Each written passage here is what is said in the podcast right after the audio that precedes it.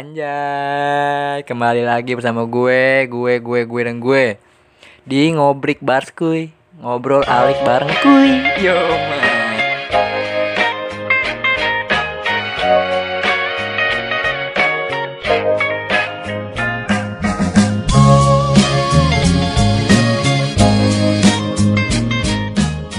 Sini gue gak sendirian bro.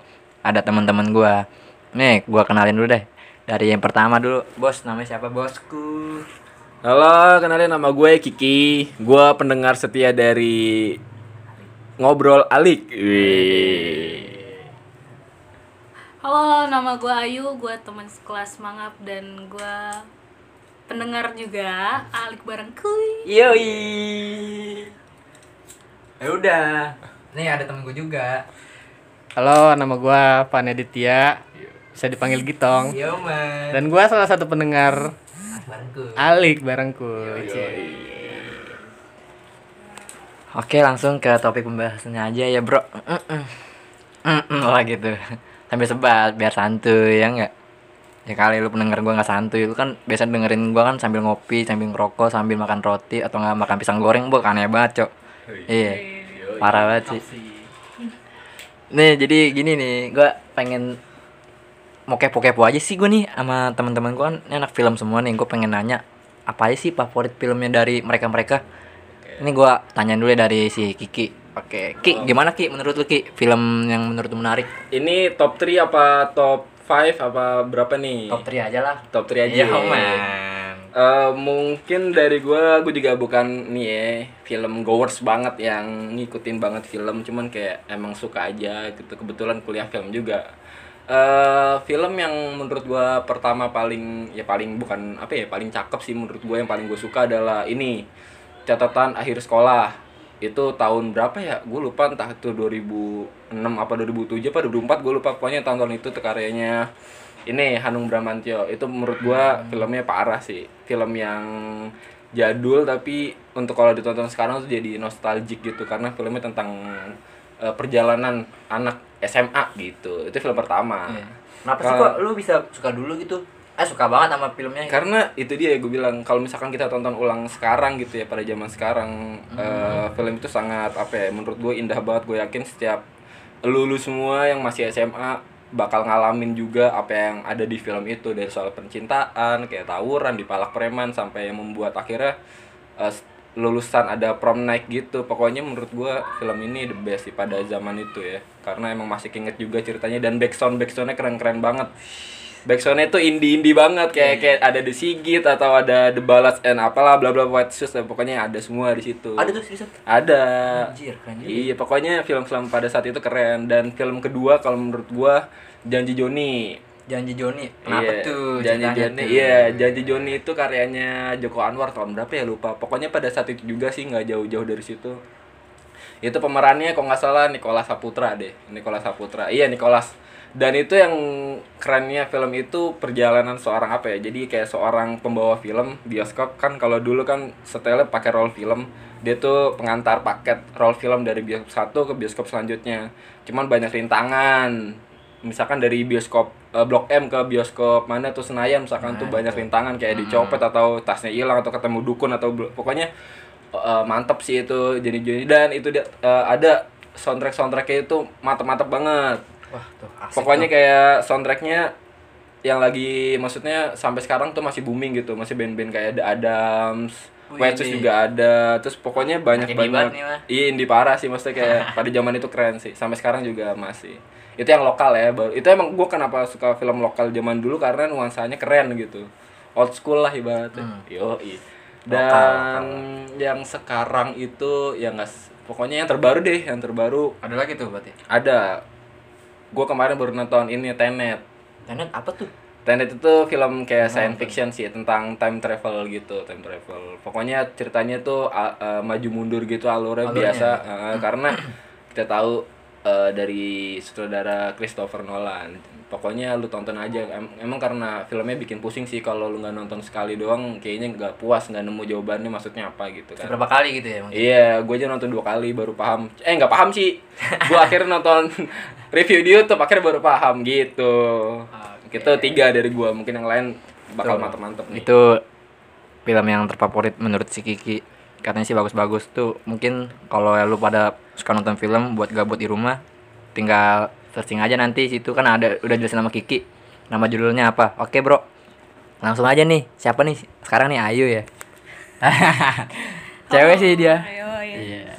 Kalau gue sih film-film lokal gue nggak terlalu ngikutin banget. Jadi beberapa gue tuh film-film ringan sih dari luar, paling Thailand sama Korea sih. Tuh, dan ya, gue juga biasanya gue nonton komedi yang nggak terlalu berat banget gitu.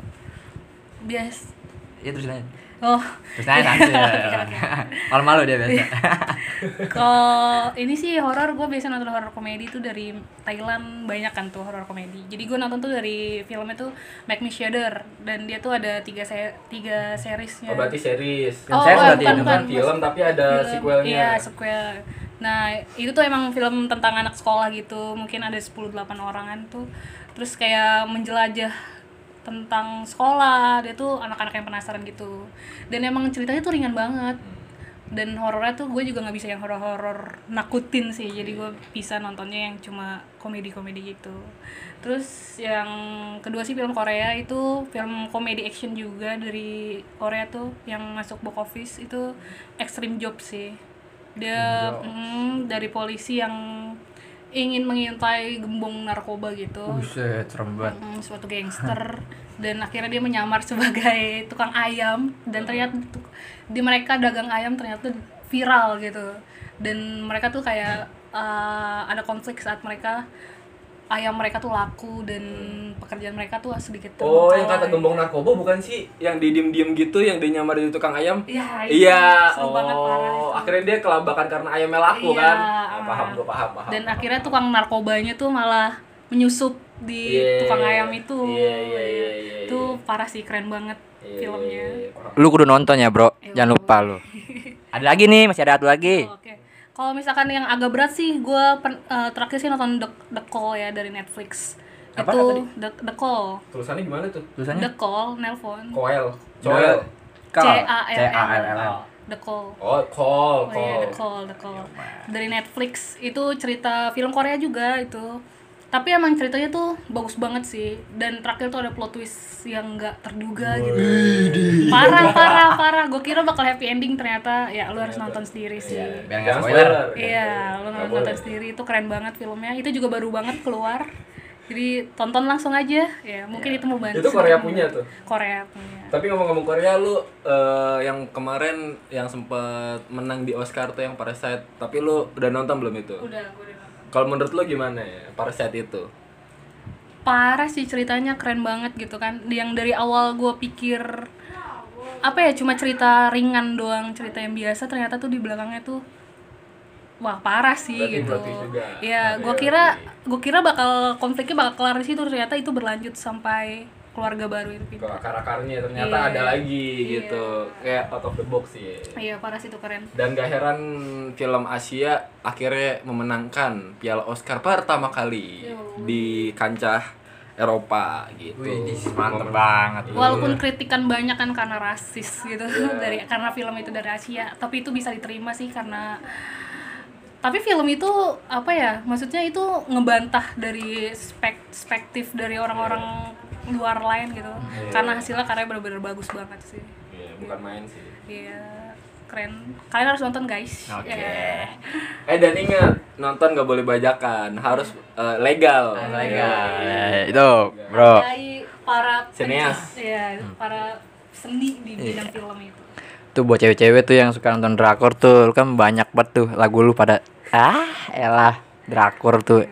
Lu tadi udah dikasih apa tuh namanya? Rekomendasi. Iya, apa sih anjing? Rekomendasi dari temen gue si Ayu. Rekomendasi dari Ayu itu tentang film Korea, ada film Thailand juga, pokoknya film Asia sih. Itu katanya sih seru banget. Lu mendingan nonton deh, ya. Yeah. Alright, nih ada lagi nih dari teman gue, sobat gue nih sini, Gits. Lah, dia malu-malu. Kenapa sih, udah ngomong aja? Dia ranknya soalnya ini, apa? Dewasa. Oh iya, dia ranknya dewasa. Iya. Enggak apa-apa. Slow. Dia Korea, tapi semi.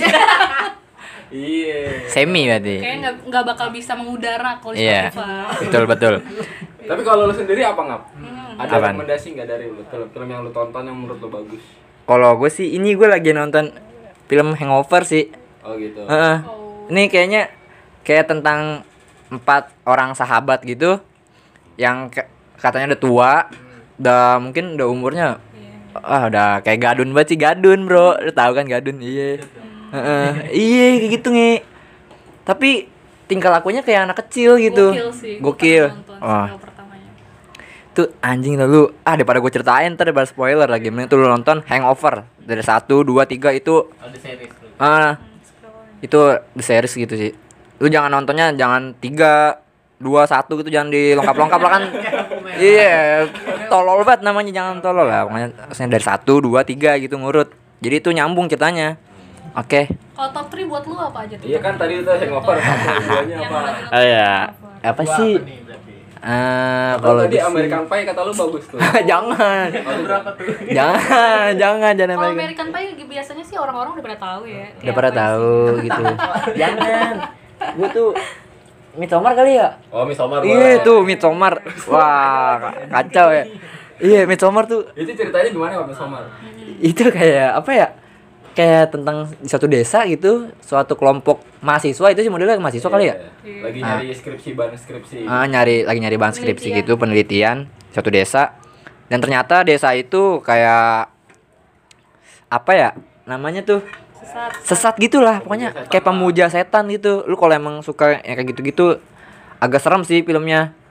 Gue nggak mau ceritain. Iya, seremnya bukan karena horor, gore-gorenya. Iya, dan itu berlatar apa ya? Maksudnya horror thriller, cuman settingannya tuh bener-bener nggak horror banget gitu. Maksudnya settingannya kayak film romance pada umumnya, gitu ya. Fun aja gitu. Ternyata dibalik gambar yang cerah dan gambar yang berwarna ternyata ada sesuatu yang janggal. Nah itu desa itu emang desa apa ya, bisa dibilang satu sesat, yang kedua emang kayak ada ritual gitu, ritual entah itu berapa tahun sekali yang akhirnya si mahasiswa itu kan akhirnya meninggal satu persatu karena bener. Menjadikan tumbal gitu buat dewa-dewa yang leluhur gitu. Midsommar apa lagi? Midsommar tuh. Itu yang kedua tuh. Ada lagi. The Green Inferno. Lu udah nonton belum? Apa tuh? Oh, lu enggak tahu ya Green Inferno? The Green Alucard itu. bukan. The Green Inferno itu kayak semacam apa ya? Para adventure gitu, kayak survival gitu. Dia kayak para petualang gitu. Terus dia kayak kesasar gitu di satu tempat, kayak ada kepala suku gitu. Oh iya. Kayak suku-suku gitu. Dan entah semuanya itu meninggal sih. Ada cewek satu, pokoknya ada berapa ya kisaran? Ada 6 orang dah. 6 orang dua cewek, 4 orang itu cowok. Jadi 5 orang itu udah meninggal. Itu wah sadis banget sih filmnya. Itu latarnya di mana itu? Itu latarnya kayak di perkampungan gitu, kayak di hutan gitu. Itu kayak bener-bener disiksa banget, anjir, parah dah. Gua ngilu banget ngeliat kalau ceritanya dah. Lu nih nonton langsung dah. Green Inferno itu. Kayak film apa tuh, tau gak sih lo yang apa? Pemeran utamanya tuh kayak yang main Harry Potter tuh, yang di hutan Amazon, tau gak sih lo? Yang hampir gila gitu.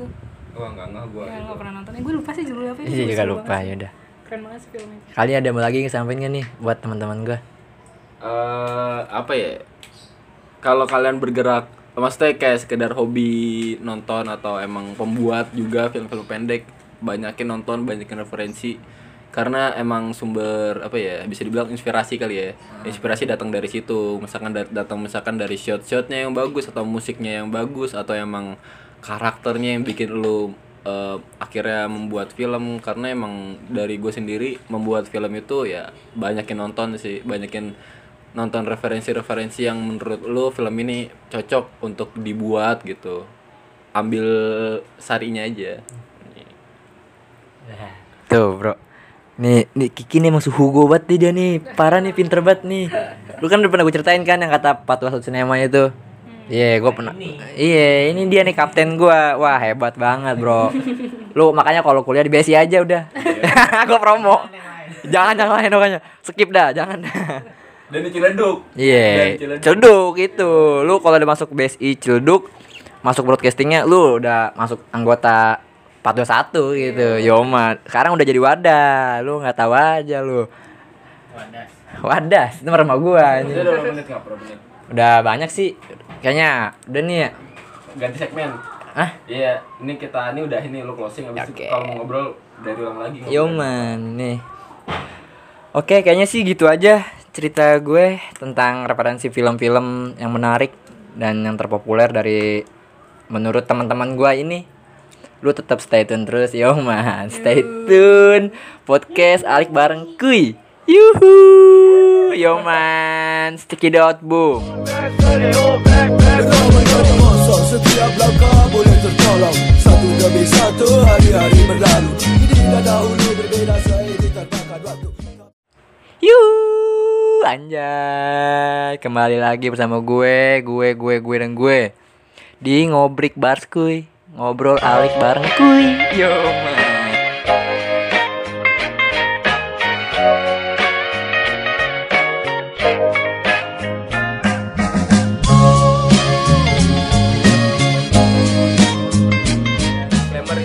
Podcast untuk kita jadi sharing aja, nggak ada yang lebih pintar atau lebih bodoh, jadi semua sama.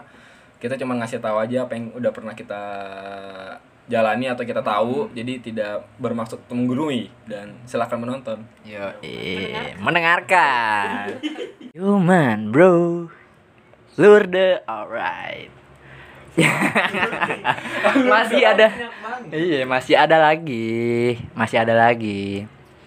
Jadi ini gue sama teman-teman gue yang tadi itu tentang tentang referensi film favorit gitu, terus film-film yang menarik. Dan sekarang ini kayak kan teman gue kan anak film-film juga nih, anjing sotoy banget gue. Santuy kan tapi selalu lah. Ya gitu dah. Anjing ngapain sih gue gak jelas. Sorry lu tau kan gue emang gak jelas ya. Gue sih pengen di sini pengen tahu aja nih dari teman-teman gue jobdesknya apa aja, walaupun gue udah tahu kan. Mungkin buat teman-teman gue yang belum pernah denger apa aja sih, misalkan kayak kameramen gitu, editor apa sih, terus sutradara apa sih, audioman tuh apa sih, pokoknya dan segala macam dah tentang pembuatan film. Kita langsung aja yuk bro. Yo man, dari Kiki dulu nih, dia kan emang jago banget parah sih. Nggak apa, gue puji mulu Kiki, udah berduit dari sini bentar dulu. Oh, iya. Insya Allah. Iya.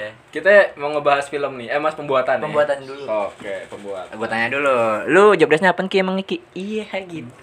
Jobdesk gue biasanya sutradara dan kadang ngerangkap sih, jadi nggak cuma sutradara, kadang nulis juga, kadang kamera juga, kadang edit juga, maksudnya. Cuman kalau difokusin kemana sih, mungkin lebih ke itu sih, sutradara sama kamera departemen. Dan apa ya, sebenarnya film itu job desk-nya banyak banget kalau kita mengacu pada film panjang atau film layar lebar gitu kan. Nah gue pengen tahu nih Ki, apa aja sih Ki dari sutradara gitu tadi yang udah lu jelasin itu. Kan mungkin teman-teman gue ini nggak ada yang pada tahu nih Ki, coba lu bisa jelasin Ki beberapa aja sih gitu sutradara ya? Iya, boleh.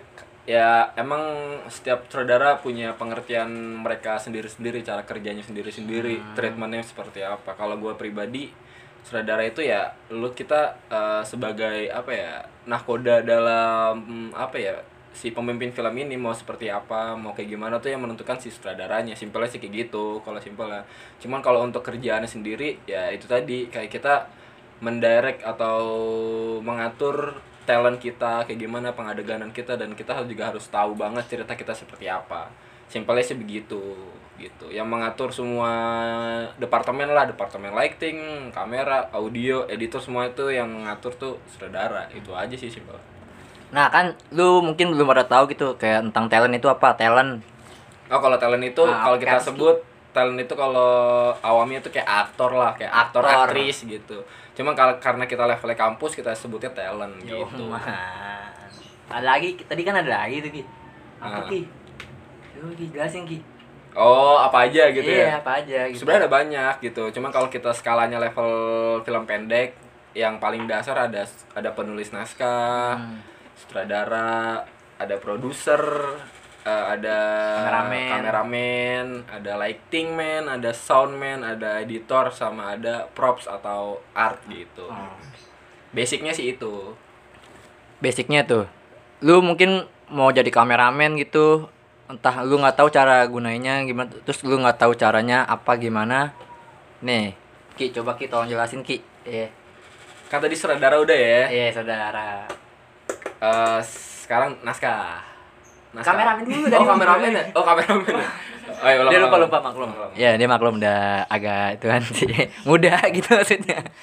Coba Ki jelasin Ki, kameramen tuh gimana sih Ki? Kameramen itu sebenarnya atasnya bukan kameramen sih disebutnya, adanya namanya direct of photography atau DOP. Nah DOP itu kayak mengarahkan sebuah gambar yang dimana untuk apa ya? Jadi naskah belum tahu gambarnya akan seperti apa. Jadi yang mengatur mau seperti apa pengambilannya, alat yang dipakai, pergerakan kameranya seperti apa tuh DOP namanya. Nah si pemegang kameranya namanya kamera person atau kameramen itu. Nah di level kampus ya sebutnya kameramen, karena kalau DOP itu menurut gue terlalu tinggi banget lah kastanya. Maksudnya untuk film panjang itu baru DOP yang bener-bener tahu segalanya gitu ya. Karena kita masih belajar kita sebutnya kameramen aja gitu. Kameramen itu ya tadi mengatur gambar kayak kita yang megang kamera. Cuman itu tadi ya, maksudnya kita harus kayak collab gitu sama si sutradara, maunya seperti apa visinya. Sutradara maunya pengambilan gambarnya seperti ini nih, ya udah kita ngikutin gitu. Cuman kita harus kolaborasi. Cuman kalau misalkan sutradara ngomong ngap ini kameranya nggak enak nih, ya udah ganti mau nggak mau. Cuman kita harus juga saling apa ya, bertukar pikiran sih, maksudnya enaknya mau seperti apa. Saling sharing aja gitu. Iya begitu. Kalau di produksi kampus tuh maunya gimana gitu kan. Jadi kolaborasi aja antara sutradara dan si kameramen atau DOP itu. Oke. Satu lagi nih Ki, bener nih satu lagi nih ya kan. Nih kan editor nih. Ya lu kan mungkin lu pernah ada yang nanya sama gua gimana sih kayak teman-teman gua gitu. Lu kok bisa banget ngedit kayak gini? Itu belajar. Semua itu butuh proses dulu. Iya. Walaupun lu enggak usah mikirin hasil lu jelek atau mau lu gimana. Lah gua sering ledekin enggak apa-apa. Iya. Namanya orang belajar glitch ya? Ih glitch ya. Itu alay banget, tapi sekarang gue udah move on, gue dari itu. Yo man, cuma jadi kenangan aja sih. Yo. Pengalaman tuh kalau editor itu nih, dia juga ada pengalaman sih. Editor nih? Iya gitu.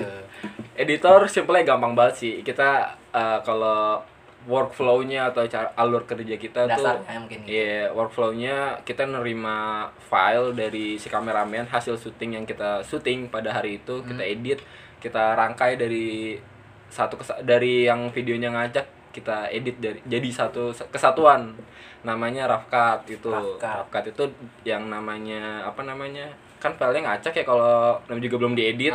Kita jadi apa, satuin dulu dalam satu kesatuan gitu. Pokoknya di kita sambungin dulu. Cuman masih ada sih level-level yang kayak abis kita nyambungin atau kita bahasa kampusnya tuh ngejahit. Habis ngejahit tuh ada lagi kita nambahin color grading, kita tambahin musik. Nah itu namanya masuk ke tahap editor atau editor online editor gitu. Itu udah masuk kayak ngewarnain, kayak menghiasi si video tadi yang tadinya cuma kita sambung-sambung doang jadi tambah ada feel-nya gitu. Nah kan pasti lu padi ya gitu anjing goblok. Pada suka bingung gitu. Gimana sih maksudnya biar kelihatan indah banget gitu. Video lu itu kan lu mungkin cuman ya kayak ngejahit lu dari satu, ya lu sambung-sambungin lah gitu. Mungkin lu kayak menurut lu kurang puas gitu. Lu ngeliat opnya orang lain, kayaknya wah ini punya dia asik banget nih, kok punya gue gak asik. Padahal cuma udah gue edit gitu, udah gue satu-satuin. Caranya biar lebih menarik gitu gimana gitu. Oke, itu pertanyaan bagus. Jadi emang bagus gak bagusnya itu kan relatif gitu ya. Perspektif orang memang ini bagus atau enggak itu kan masing-masing. Cuman kalau kita kembali lagi, kalau kita ke tahap level film pendek itu tergantung kebutuhan jatuhnya. Misalkan tergantung visi sutradara tadi, misalkan editingnya udah segini aja udah bagus, ya udah bagus, nggak perlu lagi kayak gimana caranya biar tambah bagus lagi. Itu tergantung kebutuhan tadi. Misalkan dinilai misalkan dari 1 sampai 10 si sutradara bilang 6 aja udah cukup, ya udah gitu, nggak usah ditambahin. Cuman kalau misalkan gimana caranya lu ngedit video dengan bagus, ya itu tergantung dengan diri lu sendiri sebenarnya. Mau diapa-apain, mau diwarnain biar gradingnya ala-ala aja Jepangan gitu. Bisa biar kayak urban, apa namanya, apaan tuh kalau foto-foto urban yang pakai gini, pakai jaket yang hitam tuh, urban street gitu. Nah kayak misalkan urban street tuh bisa. Pokoknya tergantung kebutuhan lu sendiri gitu aja sih. Nah itu tadi kan udah jelasin dari sutradara, kameramen, bisik banget ngapa sih? Apa salah. Dari sutradara, kameramen, terus editor gitu. Kan di sini kan gue bukan sama Kiki doang, ada teman gue Ayu gitu. Ada dia juga punya Ayu sama si Gitong itu. Jobdesknya itu kan pasti beda-beda. Gue tanya dari Ayu dulu nih. Jobdesk lo apaan sih emang Ayu? Jangan tawa-tawa aja lo. Tadi bikin bisik doang lo anjing. Gue beberapa kali nulis naskah doang. Ya, lu produser juga. Enggak sih, kalau produser masih buat kedepannya nanti. Kalau yang pernah gue pelajarin, gue pernah lakuin itu jobdesk bareng lo ngap waktu nulis naskah tuh film Onina. Woi, nonton. The best. YouTube gue itu. Itu kan rapnya rap dewasa gitu, dan ini kan soal kebiasaan laki-laki lah. Lu pasti tahu lah itu. Tapi itu mengandung arti. Iya. Tapi gue mau nanya nih, apa namanya? Proses nulis tuh gimana sih awal kita membuat naskah tuh gimana? Awalnya kan gue ngeliat dari tema dulu yang kita ambil tuh kan sex education. Iya, soal sex education. Jadi gue banyak juga nyari-nyari di internet atau enggak gue sharing langsung sama cowok-cowok gitu. Gitu. Oh riset. Iya pasti riset dulu sih awalnya pasti. Dan ya. Gue mulai nyusun gitu dan akhirnya jadi gue, tapi masih kayak revisi soalnya kan kadang yang kan gue cewek gitu, kadang gue nangkepnya kayak gini, ternyata pas gue tanya cowok enggak, akhirnya gue masih edit lagi gitu. Sebenarnya harus bener-bener di ini sih, jangan bener-bener diteliti lagi soalnya kan kadang tuh nggak sesuai gitu sama sesuai film itu sama naskah atau enggak sama relate-nya gitu. Jadi benar-benar harus diteliti filmnya, terus gimana caranya buat menarik gitu konflik-konfliknya dalam ceritanya gitu, biar nggak terlalu monoton atau bosen gitu. Nah terus kebetulan gue nulis naskahnya dan sutradaranya si Mangap sih, jadi ngebungkusnya benar-benar wah sih. Jadi nggak enak gue. Jadi itu. Lalu tinggal nonton aja di YouTube gue. Ada sih di Instagram gue lu. Ya ngalik lu. Oh iya, itu kan ini juga. Dia kan pernah wardrobe juga, coba tanya-tanya. Wardrobe itu kayak apa sih gitu? Kalau wardrobe itu mengenai busana sih. Di setiap lu pembuatan film pasti itu ada wardrobe, karena itu hal penting juga dalam sebuah film gitu. Iya. Gimana lu cara menyesuaikan talent soal baju-baju mereka sesuai tema yang saat ceritanya itu lu ambil. Jangan sampai itu kayak ada lu pakai kemeja yang yang potongnya tuh kotak-kotak kecil, jangan, itu bisa nge-glitch di kamera. Seriusan apa? Iya. Itu bisa lu bisa di kamera tuh jelek gitu. Jadi lu lebih baik dan jangan pakai juga yang polos-polos gitu. Pakai yang lebih warna-warna salem gitu biar ngehidupin ngehidupin talentnya juga di dalam filmnya itu. Terus harus tahu kombinasi warna ya. Iya, main dan warna juga sih. Iya, benar. Pokoknya ngindarin sama yang itu sih, yang tadi gue bilang kotak-kotak, garis-garis kecil gitu, pakai kemeja atau itu lebih baik jangan gitu. Itu sih. Tuh kan lu udah pada tahu kan, lu mesti dengerin tuh. Ini referensi banget sih buat lo yang mau jadi filmmaker gitu. Dan di sini juga gue ngedelasin cuman sedikit doang, enggak. Banyak aja. Nih ada kawan gue nih. Lu mesti jawab, Bro. Jobdesk lu apaan? Apaan sih tadi jobdesk lu? Gitong. Biasa sih gue asisten audio man. Kata asisten rumah tangga. Audio man. Biasa sih gue bareng sama anak-anak juga. Film-film apa sih kemarin? Yang mana tuh? What's on the Street. Oh iya, juga banyak film-film pendek sebelumnya. Yang dimana lu megangnya audio terus ya. Emang paten di situ. Dan gua jadi asistennya. Ada lagi yang itu Vici namanya. Tapi dia enggak ada sih di sini. Menurut lu tuh audio itu gimana sih? Iya. Audio itu ya kita harus bener-bener pendengaran sih sebenarnya. Pendengaran. Harus teliti. Berarti enggak boleh budak ya gitu ya. Takut ada bocor dikit kan? Berarti proses audiomen tuh ngapain aja Tong? Maksudnya kayak kita harus ngapain gitu. Prosesnya gitu. Kita harus bener-bener bisa tahu suaranya dia. Oh berarti proses merekam suara dari talent itu. Gitu doang aja kurang. Iya, dia karena asisten gitu dia kurang terlalu banyak tahu ya gitu ya. Temen gue ada yang tahu lagi sih. Vici itu dia enggak hadir dia di sini anjay. Coba gue mau nanya ke audio man. Apa tuh?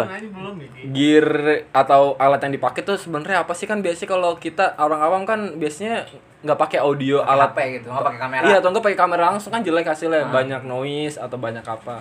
Bisa dijelasin enggak Tong, apa aja gear yang dipakai atau alat yang dipakai? Biasa sih kalau misalnya buat di dalam apa namanya ruangan itu biasa pakai boom mic ya sama apa lagi gitu dan itunya apa rekamnya zoom H6 biasa atau enggak H4 gitu. Dan kalau buat di luar ruangan biasanya sih pakai clip on seperti itu. Itu apa bedanya sih boom sama clip on itu dipakainya pas kapan gitu ya, kondisi-kondisi apa aja gitu. Kondisi kalau misalnya kayak hujan gitu itu kita bisa pakai clip on. Oh iya, ada opsi lah ya. Iya, ada opsi. Biar nggak bocor-bocor amat gitu. Biar nggak berisik banget suara dari gitu ya. Kalau gue luas ya. Nangkap suara banyak banget itu mungkin. Berarti yang megang audioman berarti nggak cukup satu orang dong? Iya. Harus ada asisten dan itu minimal dua orang. Jadi jatuhnya itu si asisten boomer ya. Si boomer. Yang satu boomer. Si sound recordist-nya itu. Ah, betul. Yang di mana itu si Pici yang biasa megang. Si Pici biasa megang. dia tuh orangnya gitu. Agak gugup gitu. Siapa sih yang kentut nih anjing? Enggak, gua demi Allah gua enggak kentut. Oh, Kiki nih. Udah enggak apa-apa ya lah. Kendala angin. Jadi emang sound recordist tuh jangan dianggap sepele ya, karena selalu ditinggalkan. Kalau biasanya bukan ditinggalkan sih, tidak terlalu penting. Kebanyakan sih gitu. Kalau menurut gue sih penting banget kalau audio man itu ya, sound recordist, karena emang film kalau suaranya jelek juga ya gimana kan, masih kurang aja. Nonton juga gimana gitu kalau suara jelek atau apa. Nggak kedengeran jadinya gitu ya. Dan ini teman-teman sobat Alik pada tahu noise artinya apa enggak? Noise tahu apa sih? Noise tuh. Gitu. Noise lu pada tahu enggak? Gua audio ya, noise tahu enggak tuh? Iya, kasih tahu. Noise nih, dikasih tahu sama teman gue Cigitong. Apa noise itu? Suara-suara yang tidak diinginkan. Oh, gitu. Ya berarti masuk dalam audionya. Iya, contohnya kayak apa tuh? Di luar dialog seperti itu. Oh iya paham. Berarti kayak suara dangdut dari luar hajatan terus. Iya, motor lewat. Pas. Cuman iya sih yang gue tahu juga kayak noise itu ada noise dari yang terjadi di lokasi syuting sama maksudnya area sekitar sama noise kabel. Nah, itu bisa dibagi dua tuh, noise kabel sama noise ambience gitu. Kabelnya bisa gitu. Bisa. Jadi misalkan kabel lu jelek. Kan biasanya kalau kabel jelek kan biasanya bunyi gitu kan, elektrikal gitulah. Nah, itu yang membuat noise itu susah dihilangkan itu sebenarnya. Karena gue juga pernah nonton gitu workshop, ternyata emang sulit dihilangkan adalah noise elektrik itu dari kabel. Makanya kalian kalau mau sewa alat harus pilih-pilih kabel yang bagus gitu.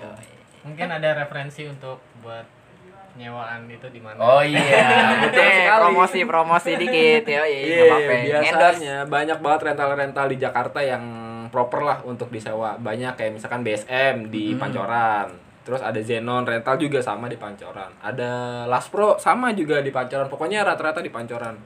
Itu harganya bersahabat sih. Kalau untuk indie film ya, maksudnya untuk patungan tuh menurut gua worth gitu. Wah. Gimana kalian semua? Sudah mendengarkan apa yang dijelasin oleh teman-teman gue ini tentang kayak pembuatan film dari sutradara, kameramen, penulis naskah, audioman, wardrobe, siapa lagi sih? Produser tadi. Udah karena dia masih lagi apa namanya? Going on. Next project. Ayu bakal jadi produser. Cuman buat dasar gue mau ngejelasin produser nih sedikit. Oke. Walaupun gue basicnya bukan produser, cuman seenggaknya gue tahu lah. Sebenarnya produser itu bukan ke teknik banget ya, bukan ke teknis banget kayak ngurusin kamera atau gimana-gimana itu nggak terlalu. Cuman seenggaknya harus tahu gimana caranya memanajemen sebuah kru gitu. Dia ngatur perduitan, ngatur duit, ngatur jadwal talent atau ngatur hari-harinya. Sebenarnya itu produser kalau dia level film pendek. Cuma kalau dia level film panjang itu bukan produser. Itu apa namanya? Yang ngurus jadwal itu namanya asisten sutradara. Itu Asrada. Jadi dan Asrada itu ada banyak, nggak cuma satu, ada dua, ada tiga, dua, empat gitu. Iya, yang pertama itu biasanya Asrada pertama, biasanya tuh ngurus jadwal talent, jadwal hari kita syuting itu kapan, jam berapa sampai jam berapa, itu yang ngatur semua Asrada. Jadi si sutradara fokus ke kreatifnya aja, itu kalau film panjang ya. Tapi kembali lagi karena kita levelnya film pendek, itu tadi di film pendek sebenarnya ya nggak usah ada Asrada juga nggak apa-apa gitu. Cuman kayak kurang serk aja gitu. Nah, untuk menginisiasi kayak ngurus jadwal siapa, ngurus duit siapa, pokoknya ngurus yang memanage semua kru itu sebenarnya si produser itu tadi. Itu simpelnya sih gitu, memanage sebuah tim gitu. Bro, gimana bro? Lu udah pada tahu kan tentang semuanya, tentang film gitu. Kesimpulannya sih gini. Lu kalau emang pengen berkarya tuh kuliah BSI aja. Tidak. Gue promo kampus mulu. Enggak, ya lu kalau emang lu pengen berkarya, lanjutin aja berkarya. Lu enggak usah mikirin hasilnya jelek atau gimana. Hasil itu yang nilai bukan dari diri lu sendiri. Dari orang lain. Kan menurut orang lain kan itu prospeknya kan beda-beda. Ada yang mungkin apa sih? Perspektif. Wah, perspektif itu ya. Penilaiannya kan beda-beda. Entah ada nilai film lu jelek atau film lu bagus, itu nggak usah lu terlalu. Betul. Yang penting berani. Bener sih. Iya, yang penting lu berani dulu, gue bilang. Ada kemauan. Juga. Ada kemauan juga. Udah ah gitu aja anjing. Tapi kurang satu. Nih. Ah apaan anjing? Ya udah, apaan tuh mumpung nih. Nah, art nih. Art. Kalau art tuh sebenarnya hal yang menurut gua sama kayak audiomen disepelekan ya kalau menurut gue, karena selalu dikebelakangkan lah dalam urusan persyutingan gitu. Sebenarnya tuh art sangat penting sekali untuk menentukan sebuah background atau latar yang akan kita set gitu. Misalkan kita syuting indoor di rumah siapa, di rumah teman kita, yang dimana rumah teman kita tuh jelek ya, misalkan kayak catnya rusak atau set tempatnya kursinya bolong-bolong atau pokoknya jelek lah, bad looking lah ibaratnya. Gimana caranya si art atau si props ini mengubah sebuah set yang tadinya jelek bisa menjadi sebuah set yang bagus untuk kebutuhan cerita ini tadi. Gimana caranya si anak art ini atau anak properti ini jadi tahu visi dari sutradara maunya seperti apa, ya udah setnya seperti itu. Misalkan rumah pengen kita set jadi kamar ruang rumah sakit, nah itu gimana caranya harus bisa dari anak art itu gitu, simpelnya gitu. Tuh lu kalau bikin film jangan sampai kagak ada artnya dah. Wah gila lu, jelek. Udah gua katain banyak.